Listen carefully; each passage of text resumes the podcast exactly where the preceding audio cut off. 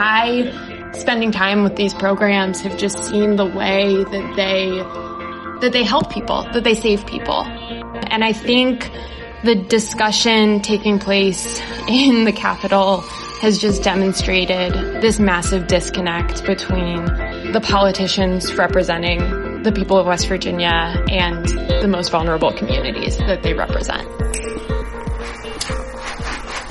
You're listening to Narcotica, a podcast giving you the straight dope about drugs and the people who use them.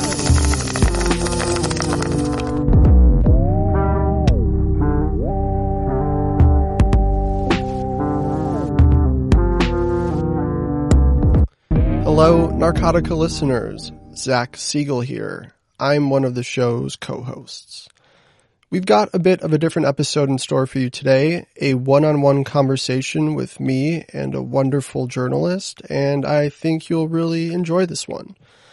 Before we get to that though, I wanted to go over a couple housekeeping items. As always, this show is independent and ad-free, which is made possible thanks to our Patreon contributors. If that's you, thank you. It really helps us. If you dig what we do and you want to chip in, you can do so at patreon.com forward slash narcotica. Even a couple bucks goes a long way. And don't worry if you're not able to donate because this show will always be free for everyone, no matter what. You can also find us on Twitter at Narcocast, and you can find our show on all the major platforms. But please like and subscribe to us on iTunes, and if you're so inclined, leave us a review. Hopefully a nice one. It helps others find the show. But still, probably the best marketing is word of mouth. Tell your friends about us. So I think that about does it. As I mentioned a second ago, today's episode is a one-on-one conversation about a topic that's hugely important. A political battle over harm reduction happening right now across the state of West Virginia. For those of you who don't know, West Virginia is in dire straits. The mountain state has the highest overdose mortality rate in the nation. If that's not bad enough, there are multiple HIV and hepatitis C outbreaks spreading due to a lack of access to sterile syringes. That's what this show will be about. From the perspective of Lauren Peace, a local investigative journalist in Charleston, West Virginia, who has been chronicling the dirty tricks and unctuous political backlash against people who use drugs and harm reduction workers trying to help them. She works for the nonprofit investigative news outlet called Mountain State Spotlight. We'll throw links to her work, which has just been incredible. All right, last thing before we roll the interview, I promise. I know you hate podcasts that have a long, rambling introduction, but what I'm about to say is important and very relevant to the conversation you're about to listen to. There's been a few developments regarding the situation in West Virginia since this interview was recorded. First, I reported in Filter that the Biden administration is potentially picking Dr. Rahul Gupta to be the director of the Office of National Drug Control Policy, otherwise known as ONDCP. When Dr. Gupta was the state's top health official, the mayor of Charleston shut down a local syringe program run out of the local health department. It was then requested that Gupta audit that program, and his office produced a highly critical and highly problematic report that is now being used and cited to further the backlash against harm reduction in Charleston. Then, after that, the Washington Post reported that none other than Senator Joe Manchin is behind Gupta's rise as frontrunner to take the job at ONDCP. The other news in West Virginia, and this is super important, is that there has been some movement in the state legislature around Senate Bill 334, a bill that is ostensibly about establishing a licensing application for syringe programs across the state, when really it's about restricting syringe programs across the state. There's some amendments to this legislation. Not only will syringe access programs require licensing, they will need a letter of approval from a local county sheriff. And in case you don't know, local county sheriffs aren't big fans of harm reduction. Another amendment to this legislation is that participants trying to access syringes will need to show a state ID. Restrictions like these create barriers to accessing vital health services that save lives and making these barriers even higher at a time when overdose deaths, HIV, and hepatitis C are rising is truly mind blowing. I'm not one for hyperbole here, but what's going on in West Virginia is a crime against humanity. So I'm going to drop links to all the stuff I just said so you can click around, so you can be informed and get to know who is doing what in this country. Okay, I'll shut up now. Here is Lauren Peace of Mountain State Spotlight. You can follow her on Twitter at Lauren M. Peace. So I'm very excited to introduce you to Lauren Peace. Lauren, where are you coming in from? I am in Charleston, West Virginia, um, and I'm a public health reporter here for Mountain State Spotlight, which is uh, a brand new nonprofit newsroom that actually launched during the pandemic. So when I say brand new, I mean brand new. Wow, that's actually super exciting. All I've heard are, you know, news outlets laying everybody off and everything closing. So it's nice to see that there's actually uh, some new stuff being created in these dark times. Yeah, no, it, it is exciting. And I'm, I'm from West Virginia originally. I think the vast majority of our small seven person newsroom, um, is either from West Virginia or has been in the state for a really long time. So, um, it's nice to, to sort of to do this in, in a place that we all care deeply about and that really, really needs investigative journalism. Yeah, yeah. I mean, I don't know a ton about West Virginia, but whenever I kind of dive into state politics there, I just hear kind of these, yeah, this historic kind of shadow over the state where powerful interests and extractive industries kind of pulled the strings and, you know, just kind of left the people with, with very little resources to, to survive in this state. And we don't, you know, that's maybe that's sort of the backdrop to the conversation we'll, we'll be having about harm reduction and syringe services in West Virginia. But as someone from there, I guess maybe we can start with just, yeah, what's, what's it feel like there right now? And are the kind of stories about despair and poverty, is that like what you see every day or is there much more to the state than, than just that?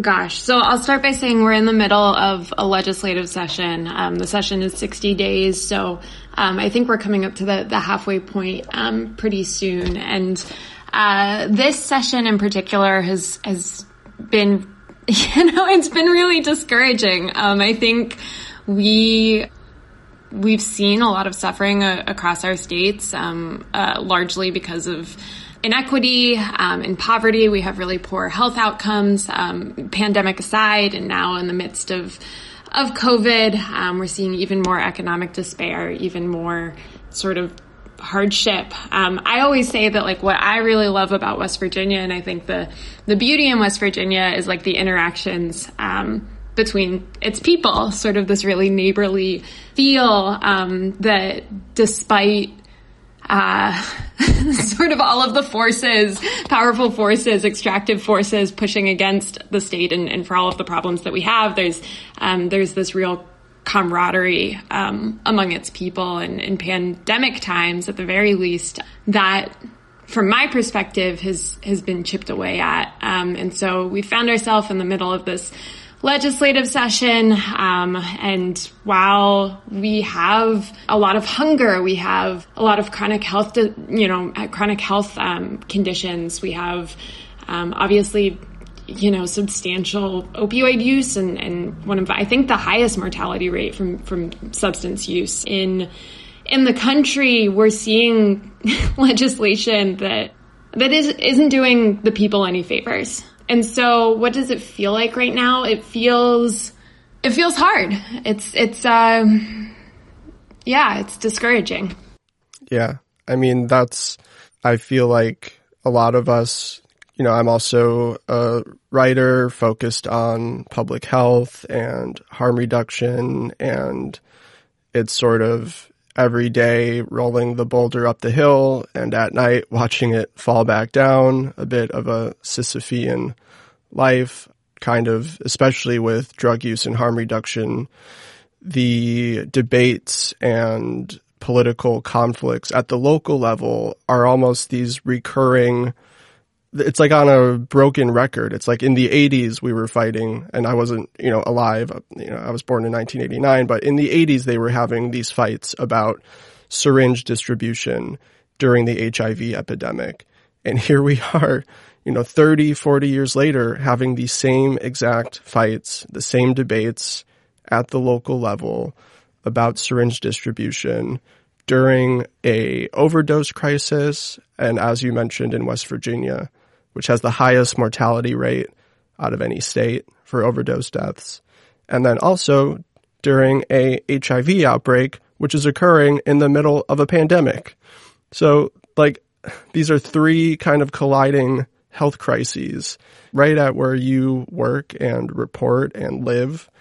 And so, yeah, I, I just want to kind of reiterate at the top here that like what you're doing is very difficult and discouraging and disheartening and but at the same time I think as you mentioned like the people that you meet doing this work and the people who care about the health of their communities uh, there's a lot of really special passionate people there who do very brave and courageous stuff so the dark ugly stuff I find is complemented by the the people and who are just beautiful and doing incredibly difficult work. No, definitely. It's uh, yeah. I mean, there there there are definitely two sides to it, right? Sort of the perseverance in the face of nonsensical and and just stigma, just stigma yeah, that exactly. that gets in the way of of uh, what is a common sense public health decision. And so I have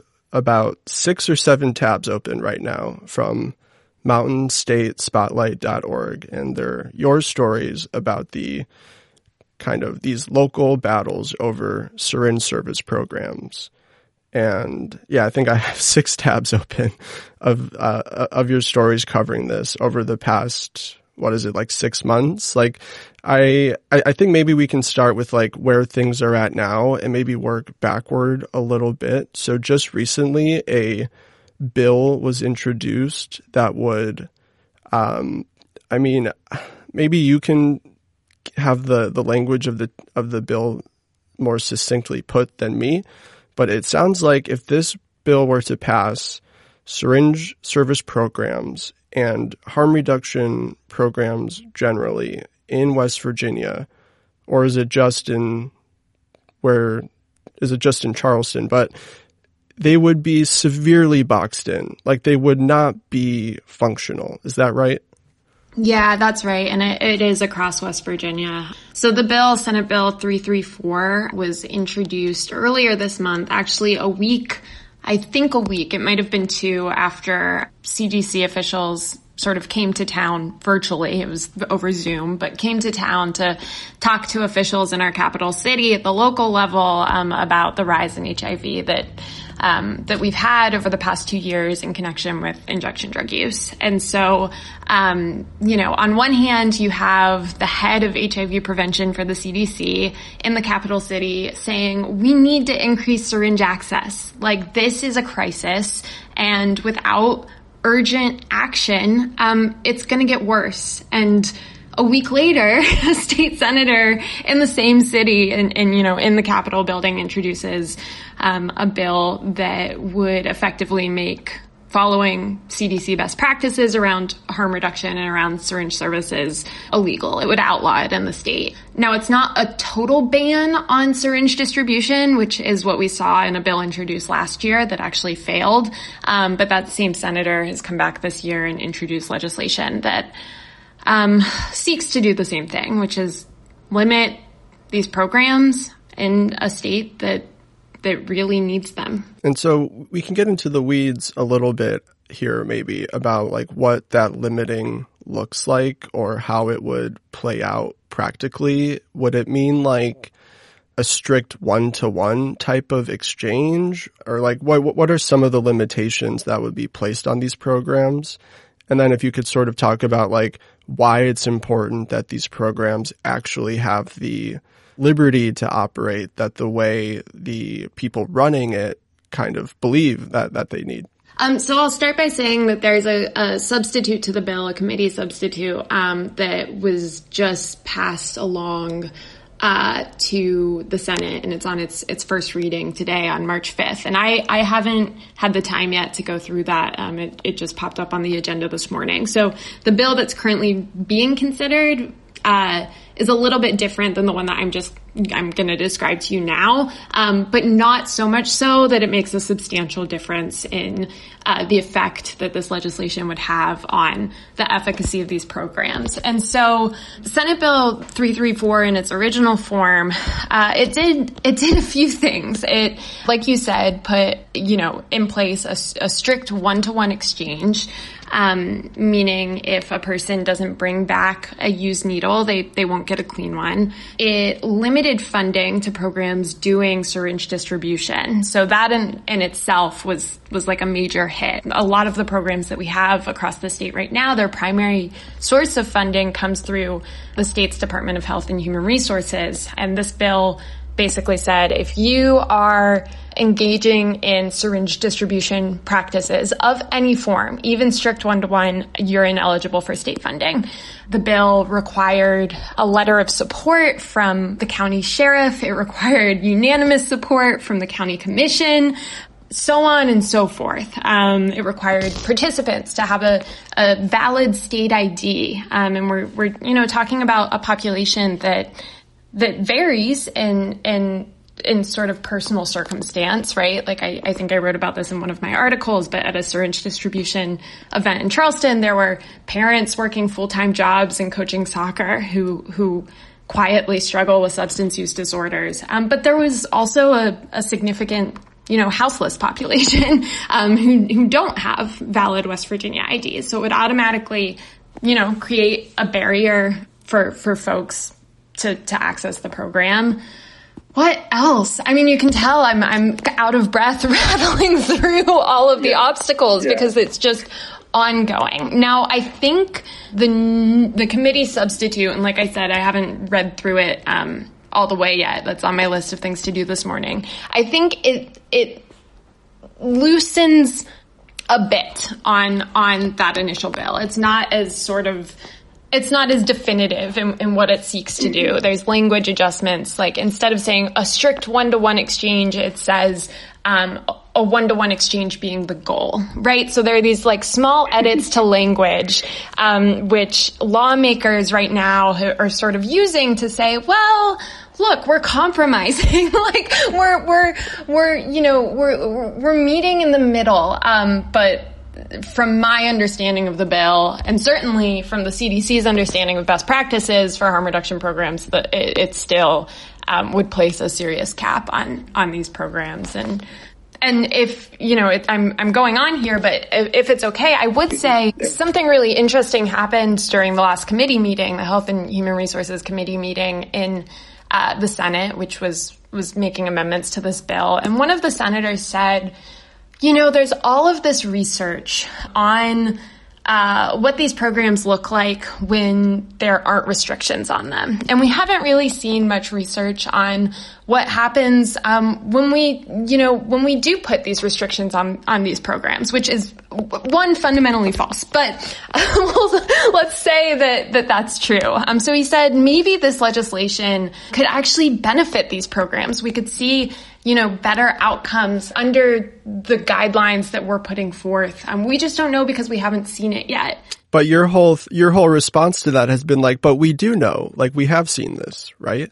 Yeah. And not only have we seen it nationally, we've seen it right here in our backyards in West Virginia. There's, there's a, you know, if we focus on the capital city, Charleston, um, where we're currently facing an HIV outbreak linked to injection drug use, because a, a needs-based needle exchange was shut down uh, three years ago, there actually is another program that's that's been operating this whole time, and that program largely follows the guidelines put forth by Senate Bill 334. It's by far the strictest program in the state, and when we look at data around uh, utilization of that program. How many syringes are they distributing? How many participants do they have compared to others around the state that are operating you know, more in line with best practices, um, we we see that this program isn't really being used, and simultaneously we see that even though that program is there, um, HIV is flourishing, Hep C is flourishing. We're having these outbreaks, and so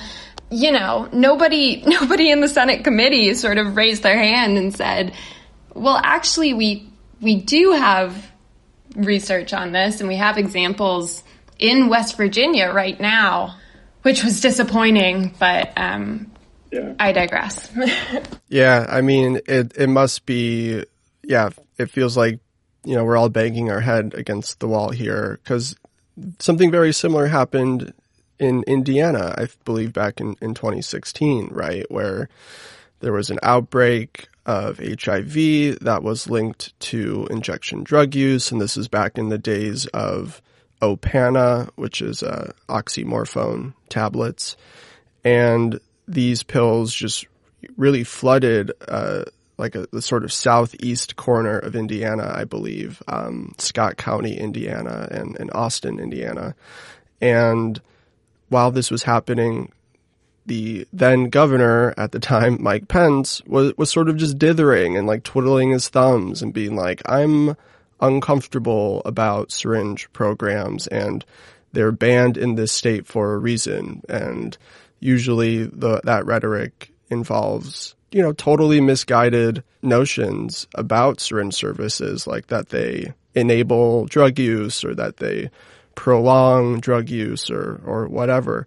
And um, so it's like, you're right. We've seen this happen in West Virginia. We've seen it happen in Indiana and we've seen it happen all over that when people do not have access to sterile syringes and kind of the whole suite of wraparound care for overdose prevention and the prevention of blood-borne diseases like HIV and Hep C, that that these outbreaks happen and it, they're just so preventable. It, just makes kind of like my brain explode every time this happens. Yeah.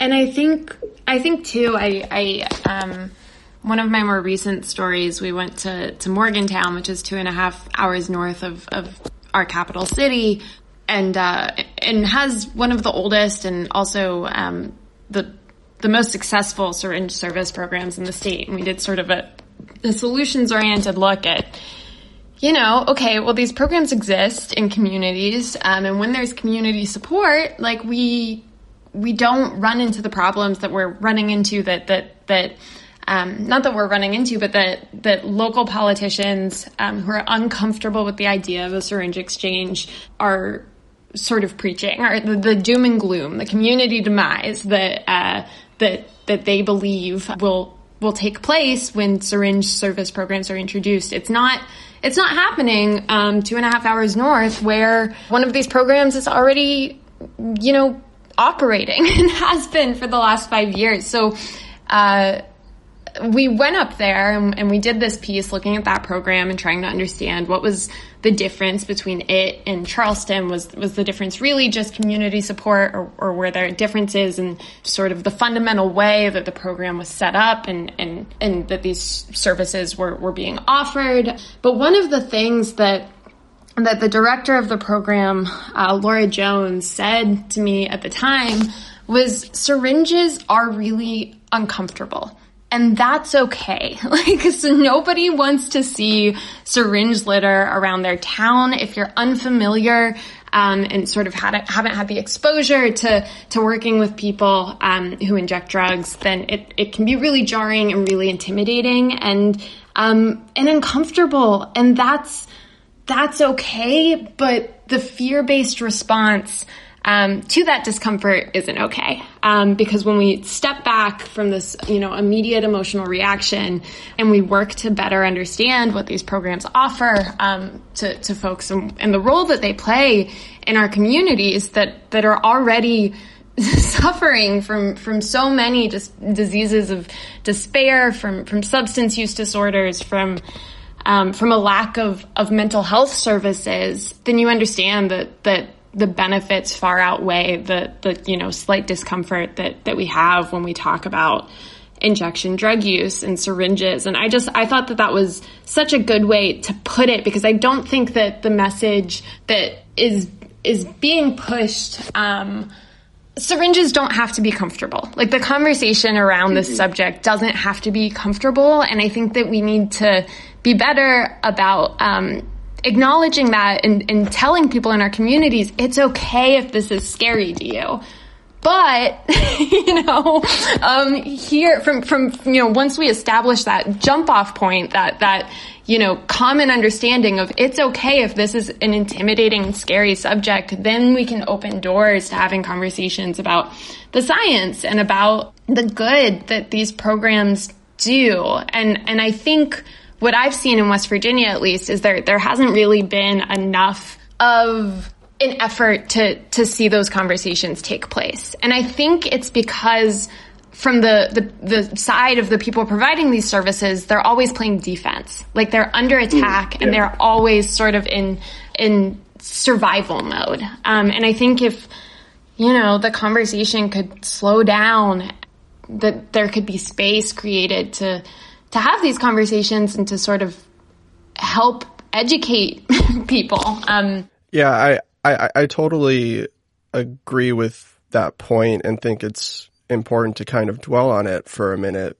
because you're right. Like, even like me, you know, I don't have skin in the game. Like, I'm not a community organizer. I'm, I don't have, uh, like credentials and, and health. Like, I, I, but even I get so defensive around this topic. And I think part of the reason is because there's so much bad faith. There, there's so much just people lobbing uh, really gross, stigmatizing rhetoric at this topic all the time that even those who, like you say, like are uh, just lay people who don't know the subject, but know that like when they see a syringe on the ground, that that's like not a pleasant sight, right? That like just the, the knee jerk reaction to a, uh, like a used syringe on the ground. Like, yeah, it's a literally a biohazard, right? Like, like these things should not be on the ground and no one wants to see that. And at the same time, I think it's, it's important to acknowledge that and, um, and yeah, not necessarily react uh, as though everyone is coming from a place of, of, of, bad faith and is kind of digging their heels in in the stigma. And I feel like there was actually a, a very recent kind of development in this conversation. And I saw it published uh, on March 1st in the West Virginia Gazette Mail. And the, the headline is Victor Urecki, uh, Charleston faith leaders back SOAR, and SOAR is sort of the the, the community run syringe service um, in in Charleston, right? And the Victor Urecki was sort of wrote an op-ed from the perspective of faith leaders, and it was a really beautiful uh, kind of uh, theological tribute to harm reduction. And there was just like, you know, the, the, the third paragraph is one line and it just says, harm reduction programs are our last defense against inhumanity. And I thought that's like, yeah, that's a, a really kind of beautiful and, and, and human way of putting it, where it's like, of course, we don't want to live in a society where we need uh, supervised consumption sites and we need syringe programs and we need all this stuff. It'd be great if everyone just like had a home and and had the the resources they need. But our society is uh, very broken, and these programs step into that brokenness and try to reduce the harm and make things less difficult for people, right? And so I feel like there's a a much needed kind of humanizing discussion around this issue that can, um, I guess, talk about it and defend the practice of harm reduction without going to the knee jerk defenses and and like I think like Twitter probably like has poisoned my brain on this where I'm just like a snarky asshole to anyone who is like questioning this stuff where it's just like just like Google CDC plus syringe services and just like read something for like a minute, please, before you say that this like enables drug use or something. And there, that wasn't even really a question, but we're just kind of talking now. I feel it though. I mean, I feel it. And I can say like, like Zach, I come I'm coming to this subject with far less experience than, than you have. And when I started reporting on this, I, I started in May. Oh gosh, it was like May, May or June, maybe July. Um, but it was, it was last summer. I, I started, um, I, I started reporting on this. We didn't publish the first piece until December. So there were months in between where I was just an observer acquainting myself with the subject. And I came in not knowing anything about, about syringe access programs. I, you know, I know very little about injection drug use. I grew up in West Virginia and if you've grown up in, in West Virginia, then you, you automatically know people who are, who are impacted, um, by it. I think someone said if, you know, if you haven't lost someone to a substance use disorder, then you're not from West Virginia, which is the, the sad illustrative reality of the crisis that we're in. But I really, I didn't know much about, um, about syringe access programs and I, I knew nothing about harm reduction. And so I, I came into this reporting very much through the lens of like an observer and a and a learner first and foremost. I didn't know what my story was going to be, and I I understood that the subject was um, controversial and uh, required a lot of nuance. And um, fortunately, at Mountain State Spotlight, like I was given the time to um, to just familiarize and to be there and to observe and to watch and to interact with people and learn before I put pen to paper. And I think that that was a real gift in my understanding of harm reduction and hopefully my readers' understanding of harm reduction. I don't think that we see enough reporting that is person centric on this subject matter. And I think that that's because it's, it's, it's a really difficult topic to, to, to get access to. Um, people are scared to, go on record. We have to be careful to, to protect our sources when they're opening up about, you know, vulnerable,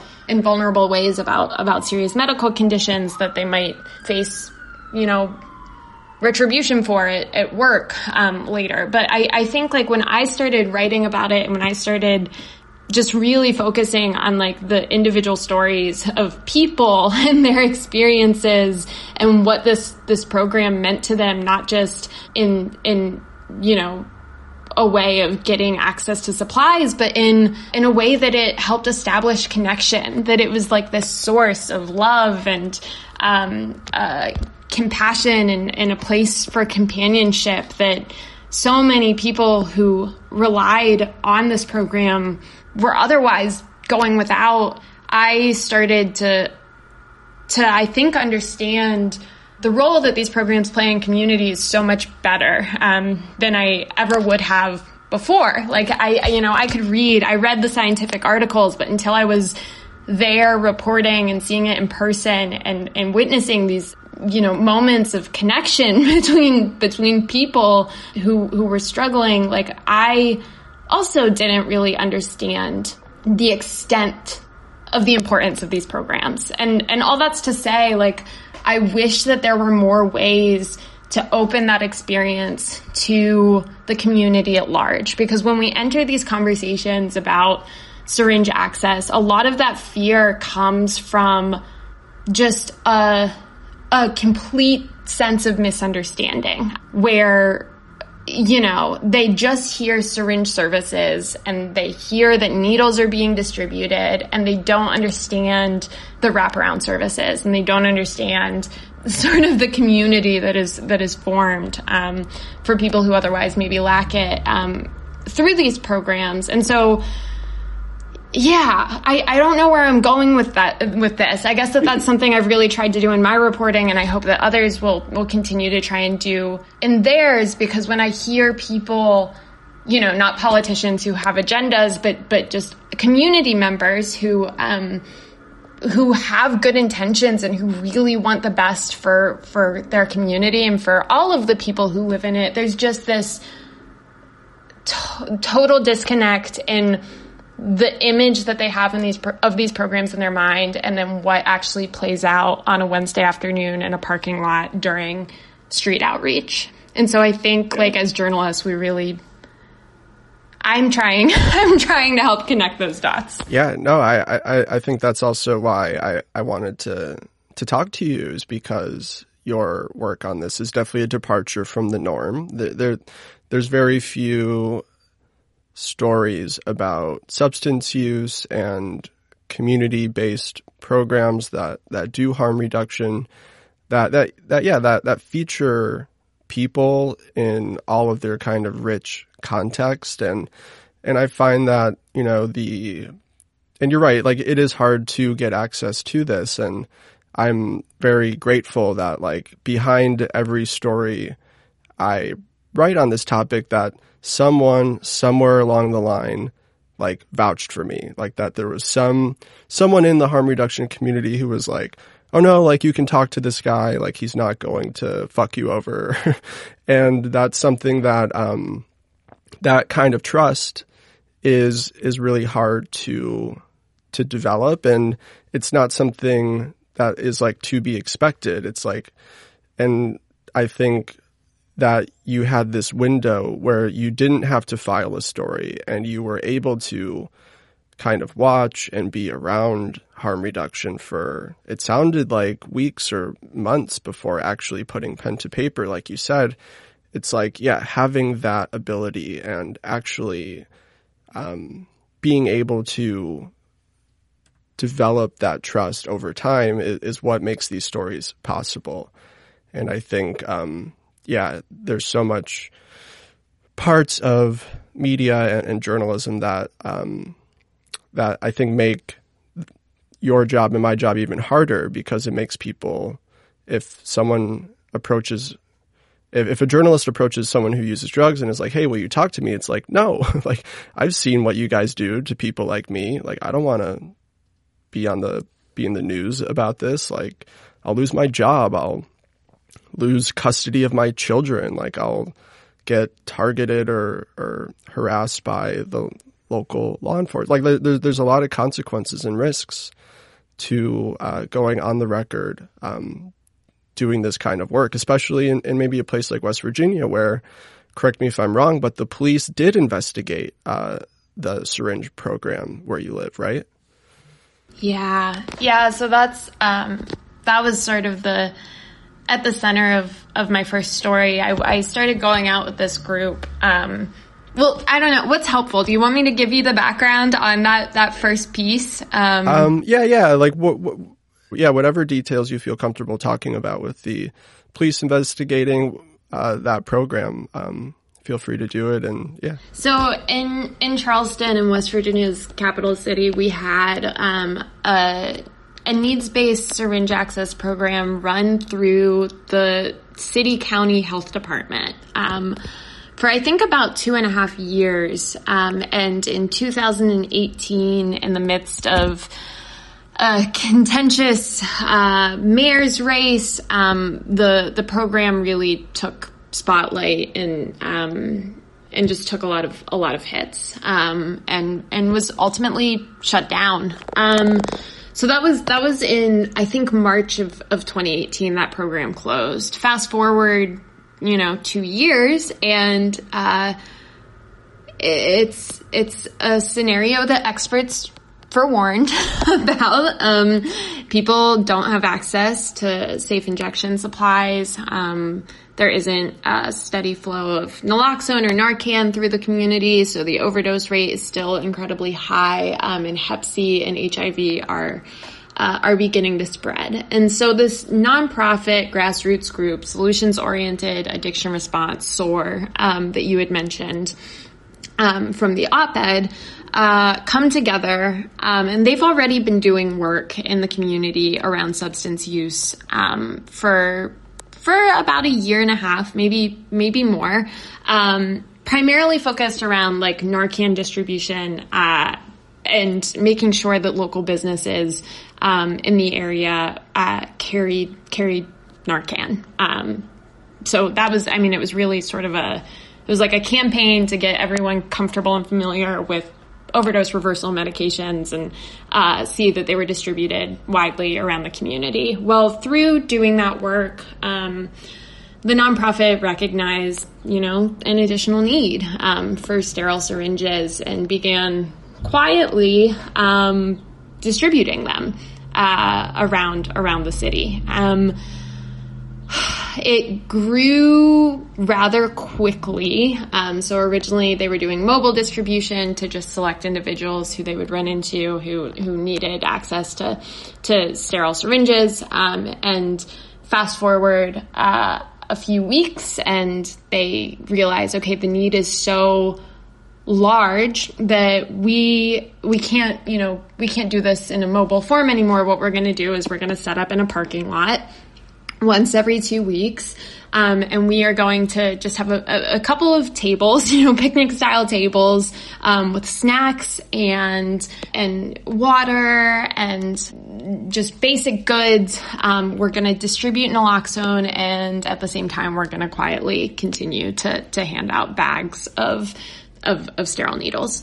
That grew really quickly. I first went out with them in May, um, and as word spread, I think, you know, the first time I went out with them in May, it was up two picnic tables, sort of propped up plastic tables, portable tables, um, and a line of maybe 50 people. Um, by the time uh, October rolled around, it was a full blown like parking lot carnival. there were yeah. tables with yeah. uh, with snacks, and they they had gotten doctors and local medical students to come by. There was wound care being offered. There was um, word got around. Word right? got around, and people were there. And I think I think the nonprofit didn't expect um, the need to be as great as it was. Um, so I think that there was some surprise on their end. But um, yeah, as word traveled, the more and more people who needed these services came out, um, and it turned into like a really, a really pretty big um, biweekly event. So I had been out with them this whole time. Come October, uh, a local news station got word that they were distributing and did uh, this whole expose on them. Um, yeah, was that a Sinclair station, by the way? That is a great question. I don't know. Yeah, it's all right. For for listeners not familiar, Sinclair is a uh, kind of, I guess uh, group of local broadcast stations that, yeah, uh, kind of, I don't know, like to stir up like culture war kind of stuff. Like it's it's not the best local broadcast news. Um, uh, yeah, so I'll just leave it at that. and we saw that, I think, on the reporting around this issue. Um, so they brought it to Charleston Police and said, you need to investigate. And Charleston Police uh, responded and opened an investigation into this nonprofit on the grounds that they may have potentially violated a city ordinance around syringe distribution. Now, that's like a long story that we don't really need to get into, but basically, city law was written um, poorly, I think, with the intention of, uh, of limiting syringe distribution, but in the, in the form that the law was presented in at the time that this group was distributing, um, there were, there were loopholes. Gotta love inept legislators. It's great. yeah, yeah, exactly. Um, and so, so yeah, so that's, it was right after that investigation, uh, that, uh, the, the police opened an investigation that we published our first story, um, on, on the exchange. And it's just, it's, you know, there have been stories upon stories, um, that have followed, but the, the police investigation concluded in January with an 86 page report and no findings of wrongdoing. And uh, and so the group in the interim has has returned to distributing, but but what this did was open um, open discussion and debate around syringe distribution in Charleston, and sort of re refueled this fire, this this political fire in, in in regards to a public health issue that um, that yeah. maybe politicians shouldn't be making. And so that was our focus for a long time. And then the legislative session started. And now, you know, my reporting has sort of, I have to look beyond Charleston. I have to say, okay, what does this mean for the whole state?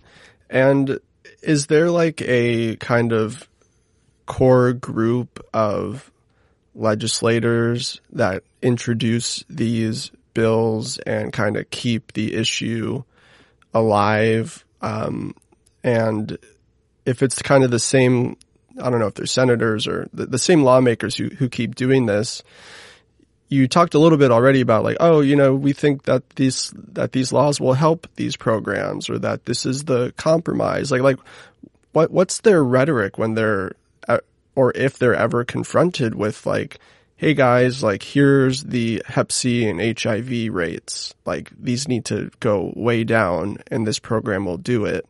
Just like how do they like what kind of mental gymnastics is going on in their rhetoric or if you have any kind of examples of what they say I mean, just a total disregard for fact is what what I would boil it down to, um, which is what makes uh, makes this subject um, tricky and frustrating.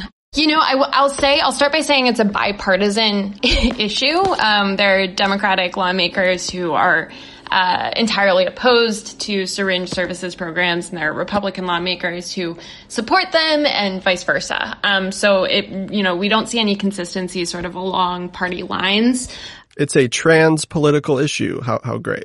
yeah, yeah, and it's you know, it's uh, this is. I was having this conversation with my editor the other day, and I was like, what where do I go from here as a reporter? What what else do I write on this? Because I myself and a few other really wonderful reporters in in the area have have just been hammering away at this. And there's there's you know, I, I, I, think sometimes people who don't understand journalism think uh, that we're bringing our opinions into this, and it's just an issue where it's there's, there's you know this is how you report on something when evidence falls so heavily in one direction, and there isn't actually right. a compelling argument for the opposite. And so I, I maybe I should have you know started this conversation by saying that that my reporting is is driven by the the decades of scientific evidence that we have and what experts are saying and you know in-person observation. It's just so it's it's it's really difficult when after months of reporting on this subject and really sort of bulletproofing uh, that like none of it matters when political debate begins. It's not referenced. It's not you know, there's just none of it, none of it seems to matter. And so I don't know yeah. where we go from here. It's, uh, yeah, really hard. I, I think I confront this all the time too, is like the limitations of our job, you know, like you, the, and maybe this is like a more of like a cultural problem than like a kind of that like our work doesn't matter kind of problem. I feel like, you know, like in movies, like there's always some like crazy conspiracy, something like really terrible is happening. And the kind of big plot is like only if people knew this was happening, then it would all be fixed. And the climax is like someone, you know, goes on TV and broadcasts the truth and then that fixes everything, right? Like, like there's this idea that, yeah, just simply, uh, that the facts and the truth will, will win the day. And it's just not how our culture works. It, it's not how people think.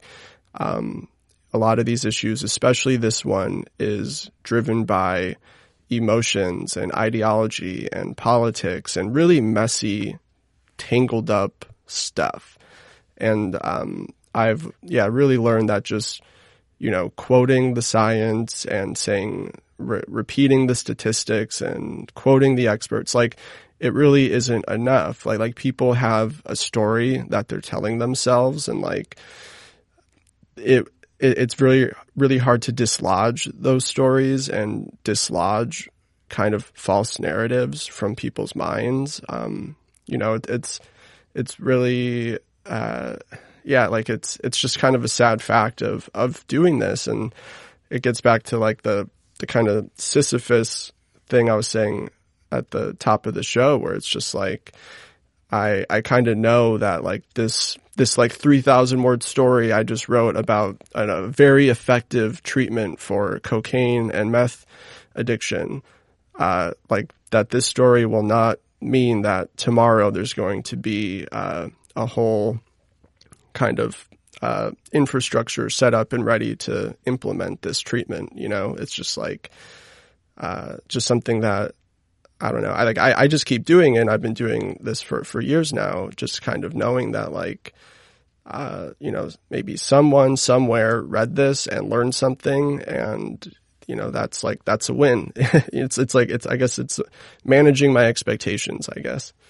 That's yeah, that's a really good point, and I've definitely I've I've seen seen bits of that happening in West Virginia through reporting, but I think you know, we syringes. Uh, the the primary point of syringe distribution, the the reason that we, you know, the first goal is to reduce uh, and prevent the spread of HIV and hepatitis C, but being there and and and you know joining groups who are who are running these programs on on evenings that they do, it's so clear that it's about so much more than that, and um, it's so so so clear that these are such important tools to to to help connect people with services, vulnerable people who are struggling and suffering with services that they wouldn't otherwise have access to, and um, you know, I think what breaks my heart is there's already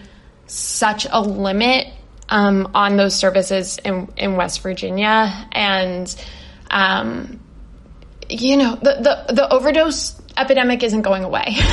that we are leading the nation in uh, overdose mortality rates is is is that's not going away. I I um heck just over the pandemic alone I've uh, so I was out of West Virginia for about 7 years and I just came home. But um in the 7 or 8 months that I've been home uh two two kids who I grew up with who I I went you know to elementary middle school and high school with um died of of drug overdoses. Um, two people, you know, and that's like one example of the impact um, and it's it's a, a, a drop of water in an ocean. And I, spending time with these programs, have just seen the way that they that they that they help people, that they save people. Um, and I think the discussion taking place in the Capitol has just demonstrated this massive disconnect between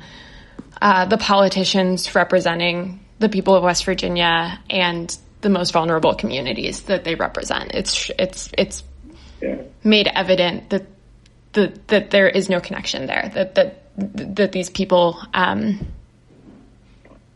don't matter is is harsh, but that these people don't matter to them. Um, and so yeah, so it's really it's it's hard. it's discouraging and it's and it's hard and um, you know, I'm going to keep reporting on this, and I know colleagues and friends at other newspapers are going to keep reporting on this, and and as a public as a as a public health reporter too, uh, there are so few you know, health is really complicated. Like our, our health infrastructure is so totally complex and complicated that when there's uh, an identifiable problem, there isn't always an identifiable solution. And, you know, the solutions that are posed might, um, okay, solve, solve the immediate problem in front of you, but create so many other issues in, in the system as a whole that they, that they don't really accomplish what they're setting out to accomplish. And this is just a situation where there's an identifiable problem and there's an identifiable solution and it saves lives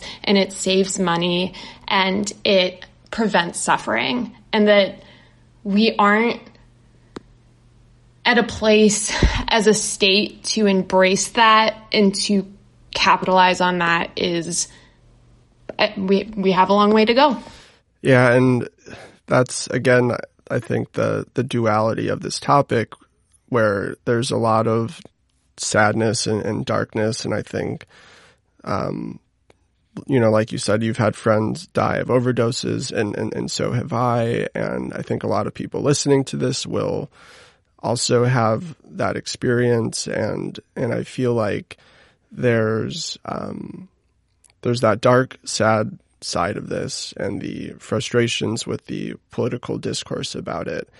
And then there's also this interesting bright spot where I feel like so much of our politics today is, is just like kind of vacuumed up by culture and cultural expression where people can like kind of just engage with cultural tropes or film or music like like like there's just this way that like our our political engagement has been just replaced by our consumption of culture where it's like okay to be radical culturally, but politically, you know, no one does anything. And I think these harm reduction programs are actually a really uh, interesting look at community organizing and mutual aid and people really engaging in in politics. And I think that's what this really is. It's people in their communities seeing, like you said, like this problem and that it has a solution and they're in some cases doing civil disobedience to implement that solution or they're fighting back uh, the police to implement that solution. And so that, that to me is, is I think maybe the, the, the moral of the story here, which is like even in the face of all this death and darkness, there is, there are people in the community who, um, who really care and who are sticking their necks out and taking serious risks to to do work that prevents suffering and saves lives. And, and I think telling that story um, is, you know, the we've all done it and, and, and we'll keep doing it. But I think focusing on that side of the story is maybe a way to, to fight back our own despair and, and that I think I, I talked to uh, uh, a sort of public health slash harm reduction attorney. Uh, his name is Corey Davis, and they sort of are uh, sort of like almost like a law firm, but for like local harm reduction programs, basically. And and they're getting requests from like Nebraska and Michigan, like these um, places where that are more rural, more conservative, where harm reduction hasn't really existed. And they're getting requests from people in health departments in these places to be like, hey, like, I think our town needs a syringe program. Like, how do we do it? And can we do it?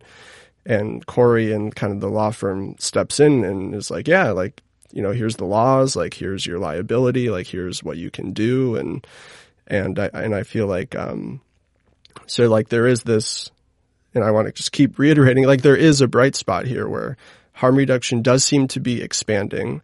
And I guess it's, it's just not going to happen without a fight is maybe where, where, where we're stuck, right? No, de- definitely. Yeah, and I think I think too. I, I spoke to somebody at a at one of the harm reduction programs in the state, um, probably a month ago now. It was before the legislative session started, and um, you know we had we had spoken about about the possibility that a bill would be introduced that would jeopardize programs um, currently operating around the state, and and something that the person said at the time is like, look, like regardless of what legislation comes out of this, people are still going to have needs and there are still going to be people working to help people meet those needs. and, you know, whether it happens in a way that, um, is, you know, has full community support and, um, and, and sort of backing, uh, of, of local leaders behind it, or if it happens quietly, um, like that work is still going to be necessary and it's still going to be happening.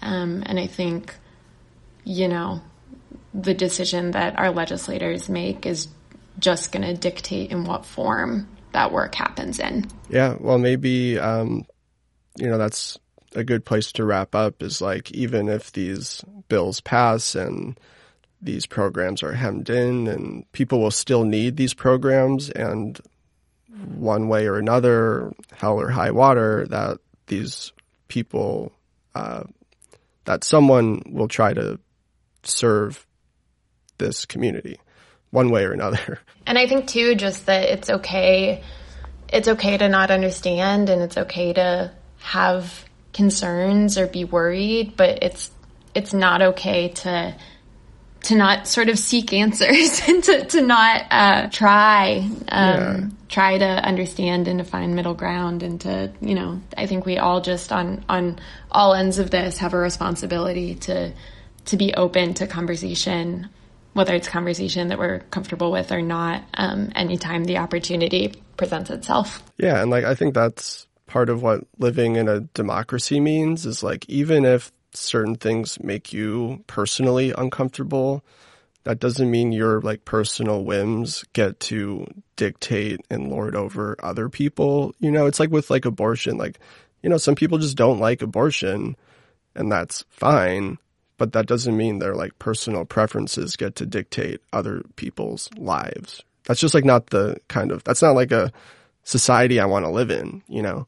yeah, and anything else about this you you, you want to say? Like you, you've told us a bunch of great anecdotes and a, uh, and really I think captured the the kind of crux of the political story here. Um, and then you know if not, we can also just end on um, you know where people can find your work and I'll post all your links and Twitter and all that. Um, yeah, that sounds that sounds awesome. I, I you know we're to continue to report on this and um, all of our work is at mountainstatespotlight.org. Um, and I will say we are, we're a nonprofit newsroom and we make all of our content, um, free, not just to read, but also to republish. So, um, if any of our work, uh, is of interest to any of your listeners, then they can not only read it, but if they run, um, outlets of, of their own, they're more than welcome to republish. And we have a guide on our website of, of how they can do that. Yeah, that's great. I'm, I'm so glad that Mountain State Spotlight exists and that you're there doing this work. Um, I think it's incredibly valuable and uh, in this kind of world we always hear like local news is struggling, that local news is kind of just like a skeleton of what it once was. And yeah, that like th- your outlet and, and, and this work exists in in West Virginia is just, uh, yeah, really kind of warms my heart. So thank you so much for, for the work you do and for coming on the show to talk about it. Back at you. Thank you so much for having me on.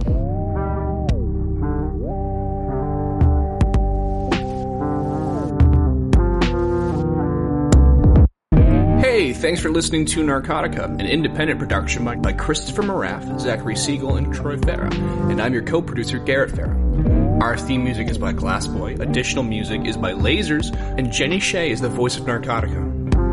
Narcotica is an ad-free program and we would like to keep it that way, but that would not be possible without our patrons over on Patreon. If you like the show and you'd like to help us keep the lights on around here, consider donating to us. But if you can't do that, that's understandable. You can still help us by getting the word out. We're on all major platforms, and if you'd like, you can follow us on social media like Facebook and Twitter. Hope you guys enjoyed the episode and have a very nice night.